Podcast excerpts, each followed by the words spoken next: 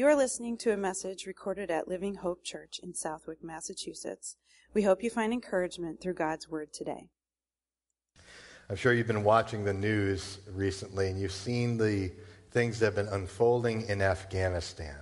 And the things that have been happening there have been heartbreaking on a number of levels. It's been heartbreaking on a humanitarian level, but it's also been heartbreaking for those who are Christians in the country. Um, as we've looked at that, I'm sure you've seen over the last couple of weeks the, the footage of people trying to escape the, the sudden surge of Taliban rule in Afghanistan. And it immediately puts many Christians and minorities and other faith groups at risk because the Taliban have an extremist form of Sunni Islam and are imposing a very strict rule on the country, and that those who were previously allowed to worship freely now cannot do so. Even the rights of women uh, being taken away, and uh, just strict rule being imposed upon the country. Back on August the 18th, we had a message from uh, our World Assemblies of God Fellowship, the uh, Acts 1 8 project, issued an urgent prayer request for Afghanistan, stating that Afghanistan's fallen Christians in Afghanistan need urgent prayer. For the next few hours are critical for the nation as Taliban has routed government forces and taken over the country in the last few days. Even the president has fled the country. This fast moving and unpredictable situation needs earnest prayer as requested by various ministry groups who have served in Afghanistan, establishing ministry and house churches. There are no single church buildings in Afghanistan. They're actually not allowed. But during the presence of international forces in the past 20 years, many ministries have developed disciples and an underground house church movement. Now the Taliban have started killing house church pastors, and believers are in danger as any believer in Christ will normally suffer the death penalty under the Taliban's harsh form of Islam. Now only the heavenly angelic forces can continue to sustain the church in Afghanistan. Therefore, we ask for your uh, urgent prayer and urge you to pray for Christians and the church in Afghanistan. Already, thousands are displaced, fleeing key cities and seeking protection from the Taliban. And the Taliban has cut off all exit points to neighboring countries, especially Pakistan. Please pray for countries in South Asia, Pakistan, India, and those who will be giving refuge to those to seek safety. We uh, see a huge humanitarian crisis unfolding in Afghanistan right now. Um, and what is happening now is that as people are fleeing the country, there needs to be a place to go for these Christians and these other groups that uh, don't fall under the Taliban rule. There's a place that they need to go. And oftentimes, what we've said is, you know, let's you know, refugees are not our problem. They're some other country's problem. But I would remind you that these people who are fleeing the country are brothers and sisters in Christ and need a place to go. They're just simply trying to get out and get their families safely out. We as a country should welcome them just as this country has welcomed many who have fled religious persecution in the past. CBN reported on August 21st of 2021 uh, concerns over 8,000 Christians being eliminated. Within hours of capturing Herat, they said, the Taliban jihadist fighters were out patrolling the streets, convincing residents of Afghanistan's third largest city that life would soon return to normal, that business would continue as normal, and people are happy with us and with our services, and they will be happier the Taliban said.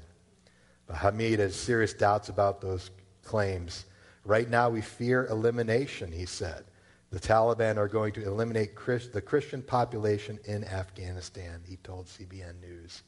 Hamid, not his real name, is among thousands of Afghans who've come to faith in Jesus Christ over the past two decades. We've concealed his identity for safety. He goes on to say there were a lot of Christians there weren't a lot of Christians 20 years ago during the Taliban's time, but today we're talking about 5,000 to 8,000 local Christians who live and worship in Afghanistan. In an exclusive interview from an undisclosed location, Hamid told CBN News he's very concerned about the future of Afghanistan's tiny Christian community. We know a believer, he said, who we've been working with in the north, and he's a leader, and we've lost all contact with him because the city has fallen to the Taliban. There are three other cities where we've lost contact with our Christian believers. According to Open Doors, Afghanistan is the second most dangerous place to be a Christian in the world today, just behind North Korea. Most of the Christians there converted from Islam. Some of the believers are known in their communities. People know that they are converted from Islam to Christianity, and they are considered apostates, and the penalty for that is death, he said. The Taliban are famous for carrying out that punishment.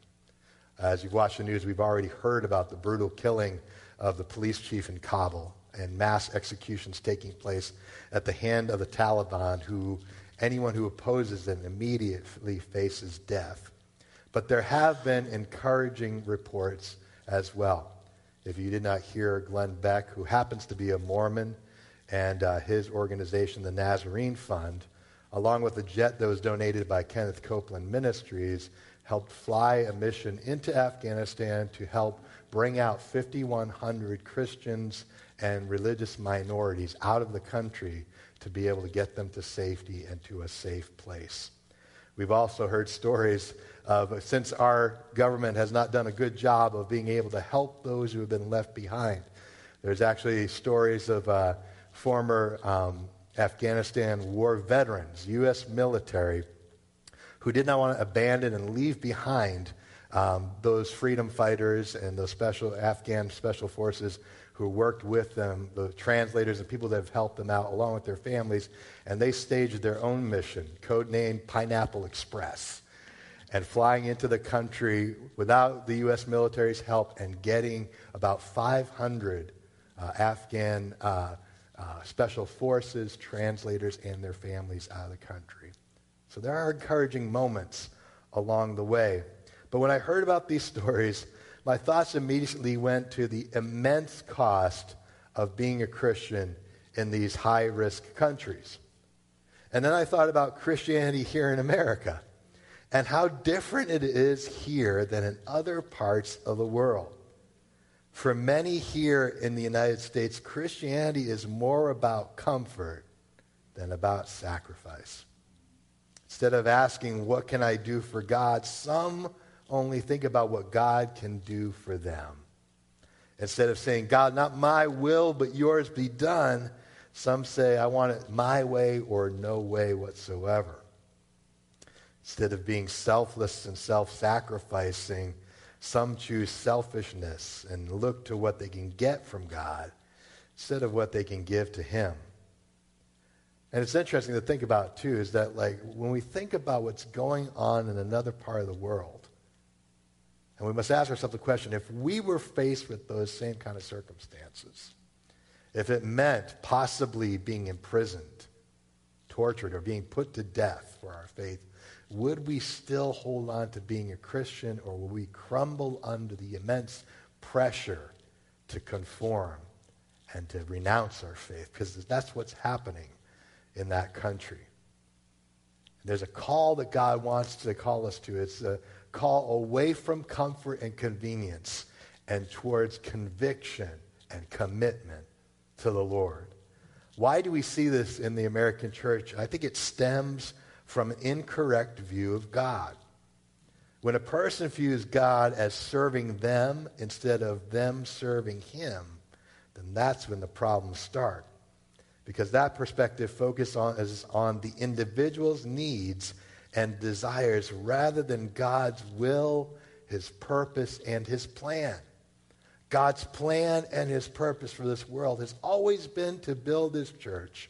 And he said the gates of hell itself would not prevail against it. However, when we lose sight of what God's plan and purpose is, we end up focusing on ourselves and our own convenience, our own comfort, and sacrificing that which is important. So there are times when things get difficult, where people are inclined to forsake God for comfort. When faced with inconvenience, difficulty, or challenges, some will abandon their devotion to God in favor of their own comfort. Believe it or not, Jesus encountered people like that in his own ministry. Think about that. Jesus, 2,000 years ago, is uh, God incarnate. Emmanuel, God with us in the flesh, walking and preaching and teaching the Word of God and the ways of God and demonstrating the miraculous among them, and that there were still people who were kind of on the fence about serving Him or were serving Him with the wrong motivations. Some were following Jesus, and not all of their reasons were good or godly. Some followed him because they wanted to see signs and wonders. Others followed him because of the bread and the fish that he offered. Then when he fed the 4,000 and the 5,000, Jesus' following got really big after that. And the crowds would follow him from place to place, and, but they didn't follow him for the reasons that you might think. Instead of following him and saying, you know, you're the Messiah, you're the, the chosen one of God, and I want to dedicate my life to you, they were asking themselves, when's the next meal? God, when are you going to feed us again? When are you going to do another uh, feeding miracle for the rest of the masses? Others wanted to see him overthrow the Roman Empire, were hanging their hopes on that. So, in the middle of all this, Jesus knows people's hearts. Can I just challenge you with that? That God knows our hearts. He knows our motivations. Even if our motivations aren't right, none of that escapes the gaze of Christ. He knows the way that we are, and He knows that the way that we tend to be. So, what does Jesus do? Does Jesus continue to, to feed into that need? To keep trying to please the crowds? This is what's really interesting today about the way Jesus ministered versus the way the American church tries to get people in. That if something worked on the first time, let's keep giving people more of what they want. But Jesus had followers of 5,000 people after he was feeding the multitudes.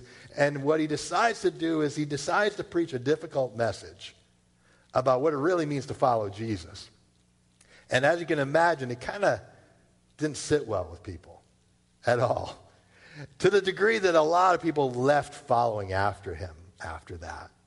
If you'll turn with me in your Bibles to Luke chapter 14, we'll be looking at verses 25 through 33. And Jesus talks about the cost of being a disciple. Now, being a disciple, the word disciple means being a follower or a learner of someone. So when we're saying, okay, Jesus saying, if you want to be a disciple, if you want to follow after me, here's what I expect of you. Here's what I'm challenging you to do. And as we read through it, we'll recognize there's a cost involved.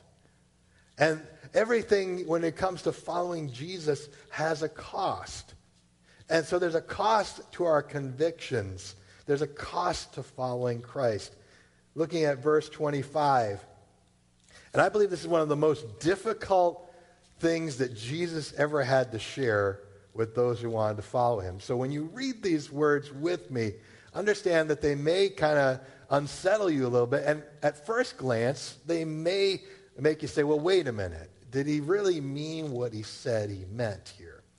Verse 25 says, Now Jesus said to the multitudes, they went with him, and he turned to them and said, If anyone comes to me and does not hate his father, mother, wife, and children, brothers and sisters, yes, his own life also, he cannot be my disciples. Now, wait a minute. I want to pause here because at first glance, this is a very difficult thing that he just said.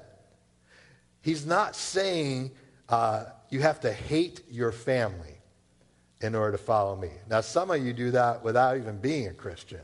You might dislike your mother-in-law. You might dislike, you know, uh, certain nieces and nephews. You might already dislike them without having to be a Christian. Jesus is not saying you need to absolutely hate your family in order to follow me. In fact, this would go against Jewish teaching that says to honor your father and mother and to take care of your family. He is not saying to follow Jesus you have to hate your family. Instead, what he's saying is that you cannot love your family more than you love me. And the reason why this is, is because many who decide to follow Jesus, if you look at the history, If you look at those who followed Jesus, when Jesus' ministry was here on earth, and if you've watched The Chosen at all, which is a great series, if you haven't had a chance to do it, you can download the app and just watch it for free. There's season one and two. Wonderful storytelling about the life of Jesus. But there are those that didn't quite like Jesus' teaching, particularly the Pharisees. They considered Jesus to be a false teacher and a heretic. And so, so some who followed Jesus would be excluded from life in the synagogue. Now, usually, if you were excluded from life in the synagogue, that meant that you couldn't worship with the rest of the people in your town. Sometimes it meant that you had to be separated from your family. Sometimes, if your mom and dad wanted to continue to worship in the synagogue, they couldn't associate with you. There were those that uh, who came from different backgrounds and from their Jewish background, from other heritages as well, that to become a Christian meant that your family would disown you. In fact, we see that in the Middle East, and many times when a, a, a, Muslim comes to faith in Christianity, they are uh, kicked out of their family, and in some cases, the family does what's called an honor killing, where a family member is put to death because they have shamed the family and have turned against Islam. So what Jesus is saying is that, you know, you can't love your family more than me that you must be willing to love me and follow me, even if your family's not willing to go with you. Are you willing to make that commitment? Family and community were a big part of life in the Middle East. So to be removed from your family was to lose your identity. One who decided to follow Jesus would have to choose between the comfort of family or the courage of their convictions either to stay with the religion or lack thereof their home, or to choose to follow Jesus. It was not an easy decision, and some would turn back. And Jesus was letting them know that to follow him, it could cost them their family. Now, you might be saying, well, what does this mean for me, Pastor? Does this mean I have to leave my family in order to follow Jesus? No. You have to leave your family to follow Jesus. But there may be at times where you are at odds with your family because of your faith, and you have to be ready for that. And that even Jesus said that I did, do not think that I came to bring peace, but to bring a sword dividing father against uh, child against father and brother against sister. And what he's saying is he's not uh, doing this to kind of create difficulty, but that by nature of what he preaches and teaches, that those who choose to follow him and those who choose not to follow him immediately causes division in the home. So does it mean I have to leave my family? Does that mean I have to divorce my husband or divorce my wife or disown my children? No. In fact, as we look at uh, 1 Corinthians 7, the Apostle Paul talks about the tension between a believing spouse and an unbelieving spouse, and he encourages them to stay with their family and to, as long as they're willing to live together and stay together as a married couple, they should stay together because he said, You don't know what effect you'll have on your family, that your family might come to faith in Christ through your faithful witness. But you might say, Well, Pastor, it's really difficult to be a Christian in my family because I get all the pressure. I get all the difficulty. I get the terrible comments from my family members, from my brother and my sister. Or when things go badly, they say, you know, where's your God now? Or why are you going to church? You know, it's just a bunch of nonsense. And it's hard to be in, in that environment. But the challenge is, is that will you be devoted to God above all else and that will you stay faithful to your family in your situation to be a witness to them. Take a look at verse 27. And whoever does not bear his cross and come after me cannot be my disciple. Let's pause there. I want you to think about this. Jesus saying this, this is pre crucifixion and resurrection. This uh, phrase that Jesus shares with his disciples and those who were listening must have been very confusing for them. Because up until that point, to, to bear the cross means that only criminals died this way. Only revolutionaries died on a cross. To carry your cross meant that you were sentenced to certain death. So those who were listening must have been very confused by that It says, I don't know what you mean by taking up your cross and following after me. But what Jesus was trying to be clear about is that to follow me, you must be willing to die to yourself. We're saying, well, Pastor, what do you mean die to self? It means that you're dying to your old life and the way that you were before you were a Christian, instead of making your life a hybrid of being a Christian and still living the way that you used to be before you were a Christian. You know, in the Old Testament, they had a word for that, is that if you were faithful to the Jewish faith, but you also did other things, you know what they called that? They called that idolatry. They called that that you had a divided heart, that you, your worship wasn't centered purely on God, but that you worshiped more than just God, you worshiped other things too. Crucifixion was this terrible, excruciating punishment. It was a symbol of death. To take up one's cross meant that you were going to die. And Jesus wants us to be willing to die to our old life. You know all those things that you confessed to him that you were sorry for when you came to Christianity? It doesn't mean that we just keep doing those things. What it means is that we consider ourselves dead to those things and we decide to live for him and follow him as difficult as that may be. And that there are times where there, there are times in your life that as you are following him, the old life wants to kind of creep back inside. Your old way of living wants to say, you know what? What you used to do is okay. Come back to the dark side. Come back to this way. You know, don't you remember the fun that you used to have? Don't you remember the things that you used to do? Don't you miss it? Don't you miss hanging out with friends and doing the things that you used to do? Don't you want to come back to that? So there's always going to be this tension where the old life keeps calling to you, where the enemy, the devil, the, the enemy of your souls is continuing to whisper in your ear temptation, and then when you fall into sin, bring about condemnation and judgment against you and to bring shame.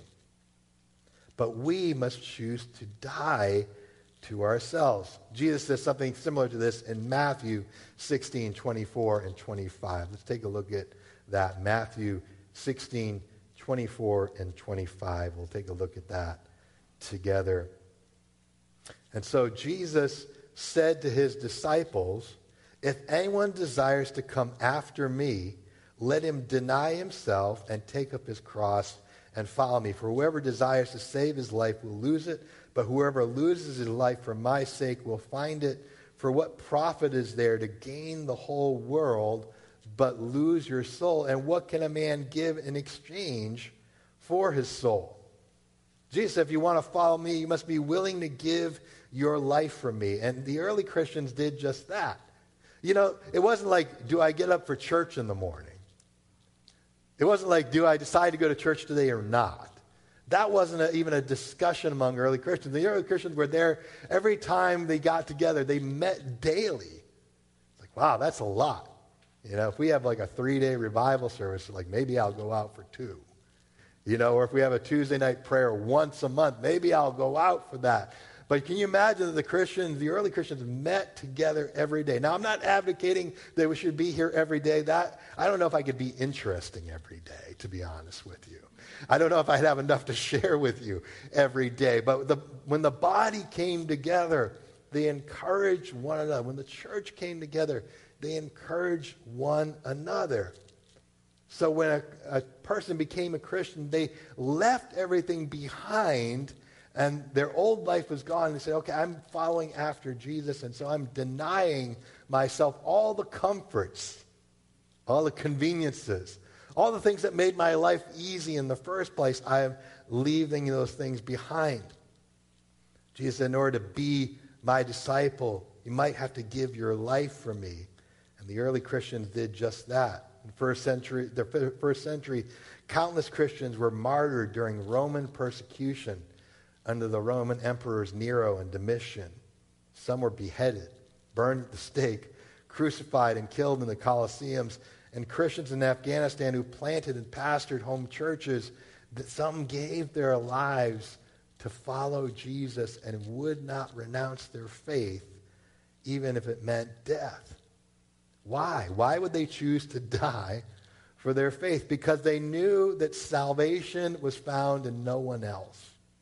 And that if they deny Jesus in this life, that they would forfeit their salvation in the next, and they love the Lord more than life itself.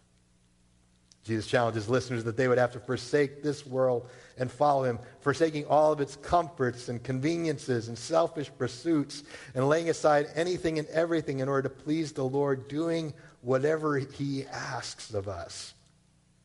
Jesus even stated, What does it profit a man to gain the whole world and lose his soul? What can a man give in exchange for his soul? All the money in the world won't matter when you die. It will only benefit those you leave behind. You know, uh, Jim Elliot, who was a missionary to the Auca Indians in Peru, when he went there, he went to a cannibalistic tribe to preach the gospel. He and his companion were killed by the tribe. They were put to death for sharing their faith. And his wife, Elizabeth Elliot, went back and shared the gospel and saw that entire tribe come to Christ. But Jim Elliot said, He is no fool who gives what he cannot uh, lose to gain what he cannot uh, find. So Jim Elliot was talking about his life, and he is no fool who gives when he cannot lose to gain what he cannot uh, forfeit. So Jim Elliot gave of himself, and he understood that his life was given in the service of the Lord. That understanding that nothing else mattered to him. There's no profit in gaining everything in this life and pursuing everything in this life when in the end, when you die, you won't take it with you. You'll completely leave it behind. The only things that matter in heaven is whether we know God and are known by Him. You can't buy your way into heaven. You can't call a favor in to get inside. True followers of Jesus are ones that know the Lord by name because they are His. Now, continuing on, let's go back to Luke, verse 28. It says, For which of you intending to build a tower does not first sit down and count the cost, whether he has enough to finish it? Lest after he laid the foundation, and who is not able to finish, all who see it will begin to mock him, saying, This man began to build and was not able to finish. Or what king going to make war against another king does not sit down first and consider whether he is able with 10,000 to meet him and come against him with 20,000? Or else, while the other is still a great way off, send a delegation and ask for conditions of peace. So likewise, whoever of you does not forsake all that he has cannot be my disciple. Jesus uses two pictures here about counting the cost. Now, listen, one of the things that's really important today is that as you live this life that we're in, is that you count the cost of everything, especially in a society where inflation is going through the roof, that it costs so much to be able to uh, you know, build, to create, to even fill your gas tank. It's now $3 a gallon to fill your gas tank. And so you have to have a budget in place. You have to know how much you make. You have to know what your expenses are. And when it comes to big purchases, whether you're buying a home, whether you're buying a car, you have to ask yourself, can I afford the payments? And honestly, when I look at the commercials that come on the, the TV and they talk about, you know, a car payment that's four to five hundred dollars a month as though that's a good deal, I kind of choke a little bit. Wow, that's a lot of money. At least for me it is. It might not be for you, but for me, I think that's a lot of money for a monthly car payment because I know that I can't afford that. When I count the cost, I go, I can't do that. So wisdom says I'm going to choose to not take on something that I can't keep up with. You don't want your home foreclosed on. You don't want your car repossessed. So by doing so, you count the cost to make sure, you know what? I, I have enough to cover this. So Jesus uses the illustration of a man who builds a tower. And if he's building a tower, he needs to make sure that he has the manpower and the money to finish it. Otherwise, that uncompleted tower will be a joke in the community. Be a joke in the community. People will look at it and say, What happened there? Oh, some guy built it. He didn't finish it. I think there's a house on uh, 167 going down to Connecticut that's up on a hill there. It looks like a, you know, a, a ski chalet. And it's this big, beautiful house that has lights coming out. It's not finished. I don't know whose it is. Maybe someone's watching. It's theirs. But people going, what, what's going on with that house? And if it's unfinished, people look at it and it becomes a little bit of a joke and an object of scorn and ridicule. And then he talks about a king that puts together an army, and if he is uh, facing another army, if his army is not big enough, then he must uh, negotiate signs of peace in order to be able to avoid the battle. There's two interpretations to these two illustrations here. The first one is this that is God is the builder and God is the king. And the question we must ask ourselves is that when we're talking about building the kingdom of heaven, we're talking about building the kingdom of God. Does, can the Lord count on us to build his kingdom? That when he has called us by name to follow him, can he count on us to follow through that we will build his kingdom, that, that we'll commit ourselves and count the cost, and that we'll be available to not only start the work, but to finish the work as well? Can the Lord count on us? We're also an army in the king's service. We're to do battle for him. We're to f- fight for the kingdom of God in this world. But can he count on us to stay true and fight the battle, or do we abandon and retreat at the first sign of trouble? Many of us go through different kinds of trouble, and instead of staying firm in our faith, we abandon the cause. We turn away, away from what he wants us to do. The other uh, interpretation of this is, too, when it comes to us. When we decide to follow Jesus, are we counting what Jesus said? That when he says to us, you know, I want you to know that to follow Jesus means that you might have to, you know, that your family might not agree with you anymore and it might cause some tension and some strain in your family. Are you still willing to follow me?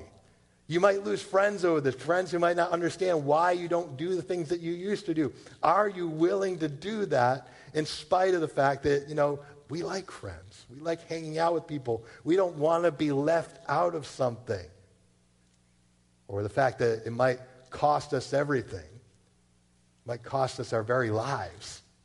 Would we be willing to give our lives for the cause of Christ? Or would, would just even the slightest inconvenience make us second guess our faith and choose not to follow after him?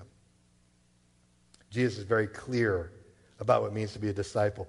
It's not like he's running a bait and switch.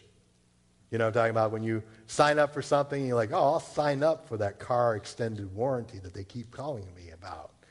And, or your home warranty. Your home doesn't have a warranty. It never had, never will, but you still get the mail, don't you? And it still says your home's warranty might expired. My home was built in 1853. I'm pretty sure if there was any warranty, it probably expired already. Jesus doesn't say one thing and then change it to something else. He doesn't lie to get things across. You know, that's what's the problem sometimes when we talk about following Jesus, we only promise the best. And we don't talk about the challenges and the difficulties and the cost involved. And when people say, you know, it's always about the best of everything, God has what's best for you, He does. But it's going to cost you something. There's going to be heartache. There's going to be difficulty along the way. There are going to be challenges. There's going to be times where it's a challenge to follow uh, God and to keep your faith in Him. Um, so I want you to understand that today is that He's calling us to a deeper devotion in Him. And so He doesn't uh, bait and switch. He doesn't have any hidden clauses in the contract. He doesn't mislead people about what it means to follow Him. But rather, Jesus lays it all on the table and He says, This is what it costs to be my disciple. Are you willing to do it? This is what it means to be a Christian. Do you understand what I'm asking of you? So that when you choose to follow him, there is no ambiguity, there is no confusion. It is what it is. He told them about the cost before they decided to follow him. The Lord preached a message that was meant to thin out the ranks. Isn't that crazy to think about? You know, if you had a, a following, if you had a church of 5,000 people, he just had four to 5,000 people following him around because he, he fed the multitudes. Wouldn't you want to keep that going? He said, you know, this is a good thing we got here. Let's keep this going. But Jesus looked at it and said, you know what? The motivations behind this are not right. And that people are not following me because they want to follow me. They're following me for what I can give them. That's a challenging thought when you think about it. Are we only following Jesus for what he can give us? Or are we following him because of what he's already given us? Do you see the difference? When we're following him, we're saying, like, well, I want this God from you. Give this to me. What we're forgetting is he's already done so much for us already. He saved our souls. He's given us eternity. We have eternal life in Him, and yet we're still saying, you know, that's not enough, God. I want more. And I'm grateful that we can pray to God and God will answer our prayers and He'll help us on our behalf. But do we understand what He's already given us? And that if He was keeping score, we owe Him quite a bit. But aren't you glad He's not keeping score like that? Some people, you do them a favor and they're like, you, owe me now. But the Lord's not like that. But we do owe everything that we have to him because he's given us so much. He preaches this message that's meant to thin out the ranks, nothing like a serious message of commitment to cause people to run and hide. People can be f- commitment phobic, and they like to keep their options open instead of giving themselves fully to a cause. It's always like, you know, when we ask, you know, when we put something on, sometimes, especially among teenagers, like, well, who's going? You know, I'll go, but who's going? Well, there has to be somebody that says, you know, I'm going, so you can say to the other people, that person's going. So someone has to be the first to be like, you know, I'm going too. So we're often like, well, you know, who's going? Who'll be there? Who's leading worship this week? Um, do I have anything going else going on on the weekend? These are thoughts that never enter the, the mind or the thoughts of the early Christians or those who serve Christ in other parts of the world where it's difficult to be a Christian. He knew that some were following him for the wrong reasons. Some wanted to see a miracle. Others wanted food. Others wanted because they were hinging his, their hopes on him for a new kingdom of this world. The crowds followed him without cost or commitment. I want you to recognize this. Those who are following Jesus for these things did so without cost or commitment. Whenever they followed Jesus, they just received. But they weren't willing to, to be a disciple that was like the, the 12 or the 72 that were sent out. When they, they were sent out, they did the work of the kingdom. They followed him and they were committed to Jesus' teachings daily and they stayed with him. There were only a handful that did that. The rest were just kind of saying, Well, what can you give me? Cost and commitment are part of following Jesus.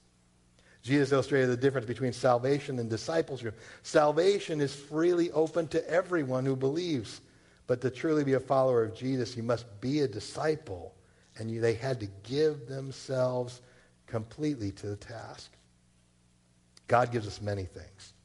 He gives us beauty for ashes, joy for mourning, praise for the spirit of heaviness, forgiveness in exchange for our sins, and people to give up the things they don't want to receive from God that is sometimes what we do.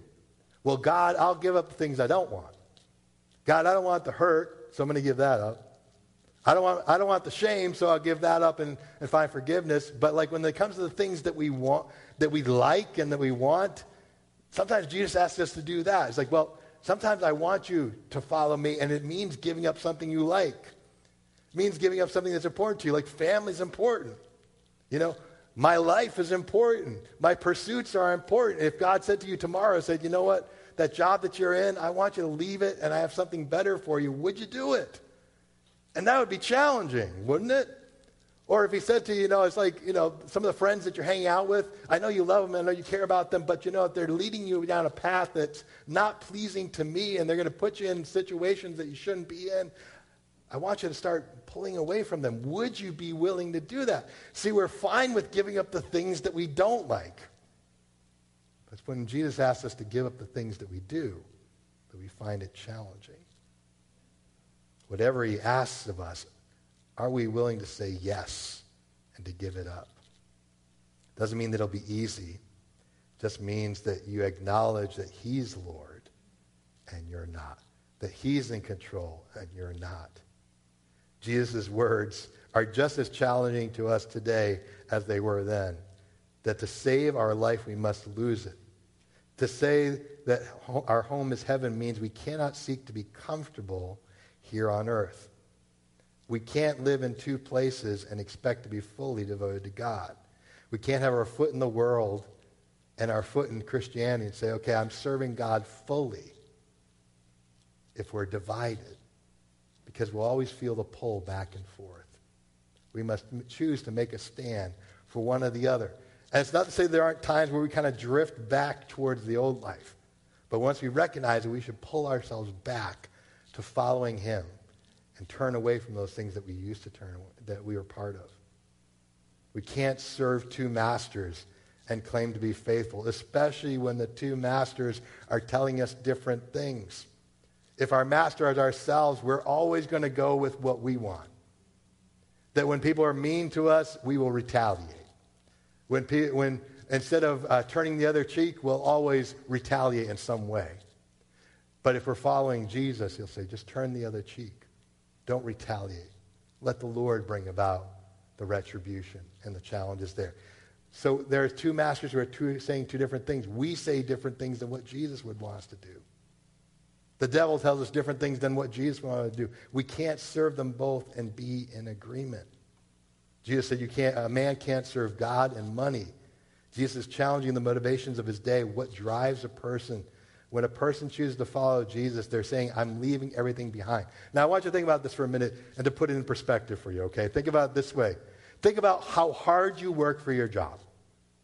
Think about how hard you work day to day to be able to bring home the income for the better life that you have. Think about all that you've invested of yourself into that thing. And that Jesus said it will cost you everything.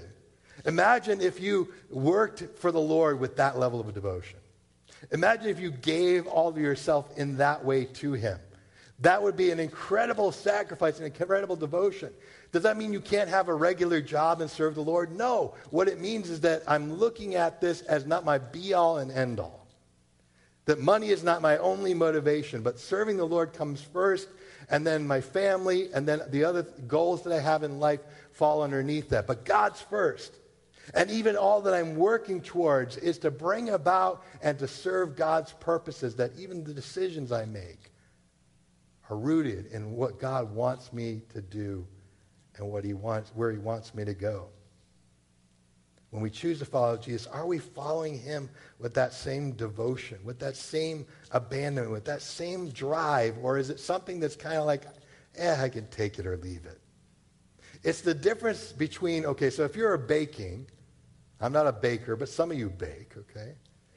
It's the difference between a main ingredient or a seasoning, okay? So if you have, say, okay, you like adding salt to a dish to give it a little bit of flavor. But you know that that's just something you can add. It's purely optional. It's like adding grated cheese to pasta. Okay? But if you're talking about baking and you somehow leave eggs out, okay? Or you somehow leave the sugar out of a cake, it becomes clearly obvious that you didn't do this right. Why? Because you've left out a key main ingredient to what you are baking and creating.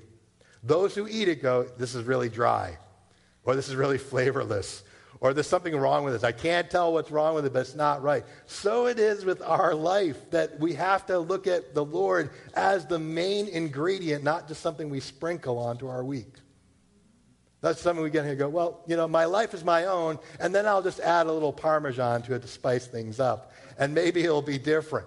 That's not how, you won't see life change. You won't see your family change. You won't see your community change if he's only just something you add on occasion. He has to be the main ingredient. He has to be at the core of who you are. He has to be at the center of your being. So much so that you love him and follow him no matter what. Jesus is calling us to deeper commitment. I'm going to ask the worship team to come. He's calling us to a deeper commitment. He's calling us to be disciples. He's calling us to be followers of Him.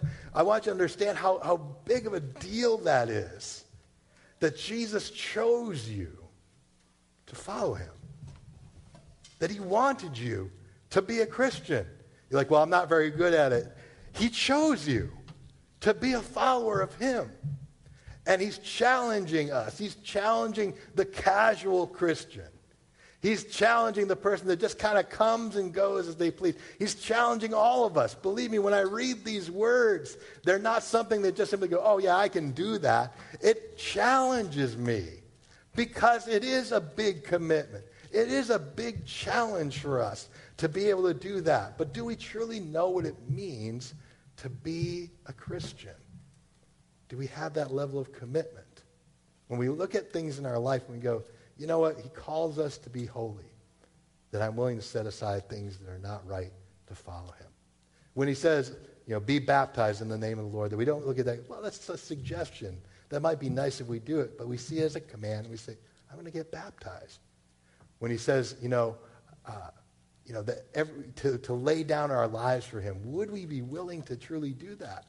And I'll be honest with you, that's a challenging thought that if we were faced with a life or death situation, would we be willing to say, yes, I would do that? Even myself.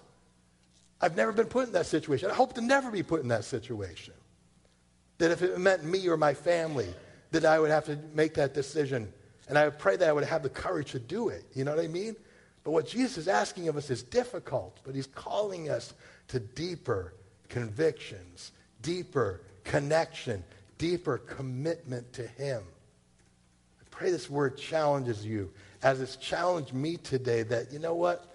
I want to be one of those people that follows the Lord. I'm not going to read from it, but Psalm 116 says, How can I repay the Lord for all that He's done for me? How can I repay Him for everything He's done for me? He says, I will fulfill my vows before the Lord in the presence of His sanctuary. I will, I will, what does a vow mean? the promises I've made, the, the oaths I've made, the, the commitment I've, I've made, the covenant I've made with him, I will fulfill it in the presence of others, and I will do it before you. I will carry out what I've committed to you. What have you committed to the Lord that you need to follow through on? What is he calling you to do? Or what did he call you to do that you haven't followed through on? Part of the reason why we come to church is that we hold each other accountable. When people would make a, uh, an oath in the sanctuary, when they make a vow in the sanctuary, in the temple, there were others that watched him and heard him and would hold that person accountable to what they had said. We've lost that today. We don't have that anymore. But the Lord's calling us to deeper devotion. Would you bow your heads with me today? I pray this message has worked in your heart in some way. Maybe it's made you uncomfortable and shift in your seat a little bit. Maybe it's made you kind of go, you know what, this, I'm feeling really uncomfortable. I'm feeling a little threatened, maybe. And if it was for that reason, that's the exact reason why Jesus said it to make people say, you know what, I'm either for him or against him. And then there were some people that said, you know what, this is more than I bargained for. But my prayer for you today is as you hear the words of Jesus, it wouldn't challenge you to abandon ship or to jump off the side of the boat, but they would cause you to desire to go deeper with him because he's done so much for you. He's loved you. He's given you so much. He's blessed you in so many different ways. My prayer for you is that you will choose to commit your ways fully to the Lord. Will you do that today as we get ready to pray here in just a moment? Will you just, in your heart right now, commit yourself once more to the Lord? Whether you're here in this room or whether you're at home, would you just do that right now? Just close your eyes and just tell the Lord one more time, Lord, I, I choose to follow you. Thank you for laying out what it means to be a disciple today. I choose to follow you. I know what's on the dotted line, Lord. I choose to sign once more. I choose to follow you. I commit myself wholly and fully to you and forgive me for the times that I haven't been faithful to you. I commit myself once more, not only to you, but what the things that I said that I was going to do in the first place. And let this be a day of consecration. Let this be a day of devotion that you once again put things in proper perspective where the Lord is first and everything else is secondary. Let's pray. Shall we do that? Gracious Lord, we thank you today. Lord, we love you. We praise you today for all of your goodness to us. And God, I just pray that, Lord, as your words have always been challenging and they've always uh, gotten to the core, Lord, of where we're at, Lord God. Lord, even as we're listening today, as we've sat here, Lord God, I pray that you've just begin to work in our spirits and work in our hearts to challenge us towards change, to challenge us towards deeper commitment. Lord, may we be people of our word and be people of your spirit. Draw us nearer to you today. And I pray this would be a, a new beginning for some, a fresh start for many. And Lord, a refocusing of priorities, Lord, on the things that matter most. Lord, you are all that matters. And that, Lord, that everything that we say and do, Lord God, should have uh, the, the, the fabric, Lord, of your will entwined in it, your calling, your word entwined in it. That, Lord, we look at every task, whether it be the day to day routine or our work or our family, that we would look at you as being first in all things and make our decisions based on that because you are our Lord and our Savior. We ask this in Jesus' name. Amen. Thank you for listening. We invite you to join us Sunday mornings to worship with us. We are located at 267 College Highway in Southwick, Massachusetts. For more information about Living Hope Church, visit us online at www.livinghopechurchag.org.